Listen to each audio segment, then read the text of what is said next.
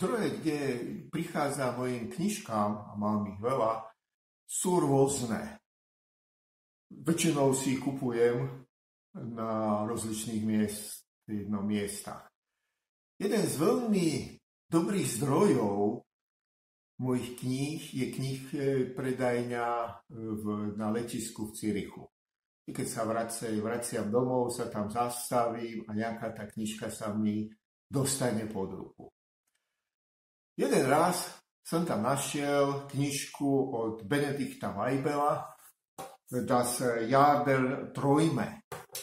Popisuje dobu od roku 1968, obdobie okolo roku 1968 a dôsledno dôsledky, ktoré tieto udalosti v západnej Európe priniesli.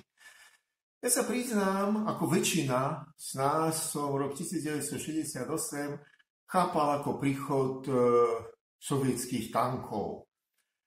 Vtedy som mal 8 rokov a pamätám si to chlapčenské vzrúšenie, keď pred domom na Brnenskej stála zálaha tankov a my sme to ešte s bratom pozerali e, z našej marhule a čudovali sme sa, keď na mama odobno, odobrala všetky tie e, chlapčenské zbranie ako gumy, gumipušky, makety, drevené makety nejakých púšiek a nalala z toho stromu dole. Tu na táto knižka mi e, ukázala, že to bolo úplne ináč. Že to nebol, svet sa netočil okolo príchodu ruských tankov e, do Československa. To obdobie to bola generácia, ktorá bola psychicky hladná, jak, jak tu píšu. To znamená za zmenami. To bola najväčšia sociologická zmena v novoveku pretože sa zrovnoprávnili muži, ženy, e, hľadali sa rovnosti príležitostí, ako rozbiť klany, ako vybudovať e, modernú spoločnosť v novom, no, v novom svete, ktorý v 20. storočí nepochybne vznikal. A tu nás som si uvedomil podstatnú, podstatnú vec. Rovnako jak v roku 1620, keď bola bitka pri Bielej hore, ten výsledok nebol dôležitý tej bitky pri Bielej hore, ale skôr to, čo sa dialo potom.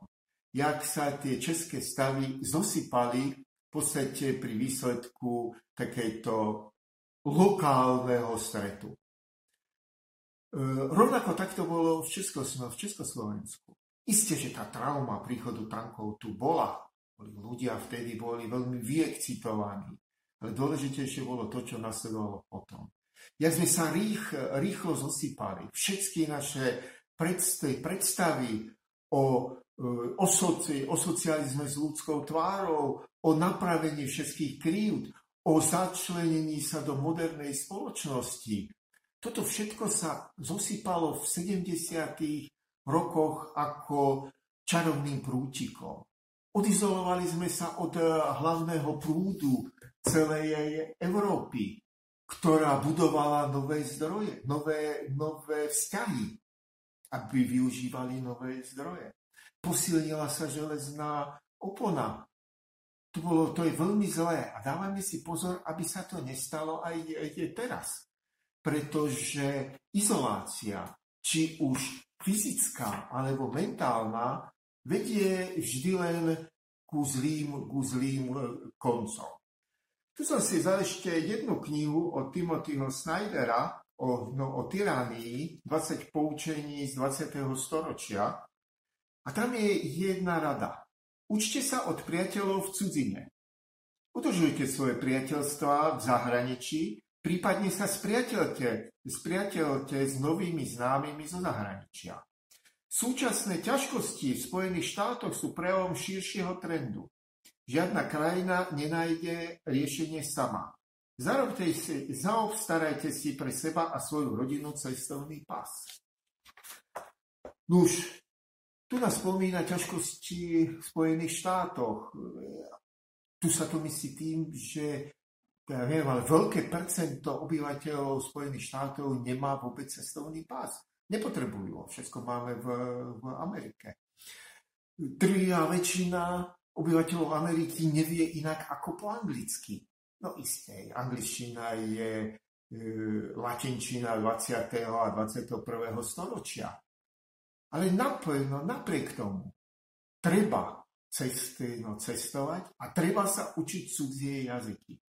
Komunikovať s priateľmi v iných krajinách, to je nielen trénovanie cudzieho jazyku ako intelektuálna činnosť, ale takisto trénovanie rozmýšľania v duchu iných, no, iných eh, národov.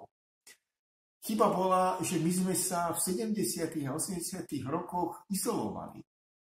Naťahali sme dráty na eh, hraniciach a vytvorili sme fyzickú izoláciu. Takisto mentálnu izoláciu. Nepočúvali sme až na pár intelektuálov v Bratislave žiadne správy z Rakúska naplno, napríklad. Hej. V Bratislave sa pozeralo Bild.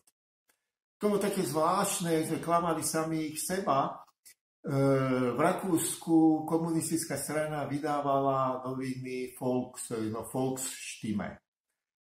A tie sa vozili legálne do Bratislavy a tu šli na dračku, takáto lavicová, e, lavicové noviny, ku podivu iba v Bratislave, čo by povedal, koľko tu bolo priateľov rakúskych hlavičiarov na starú, na starú Belu. V tých novinách bol rakúsky televízny program.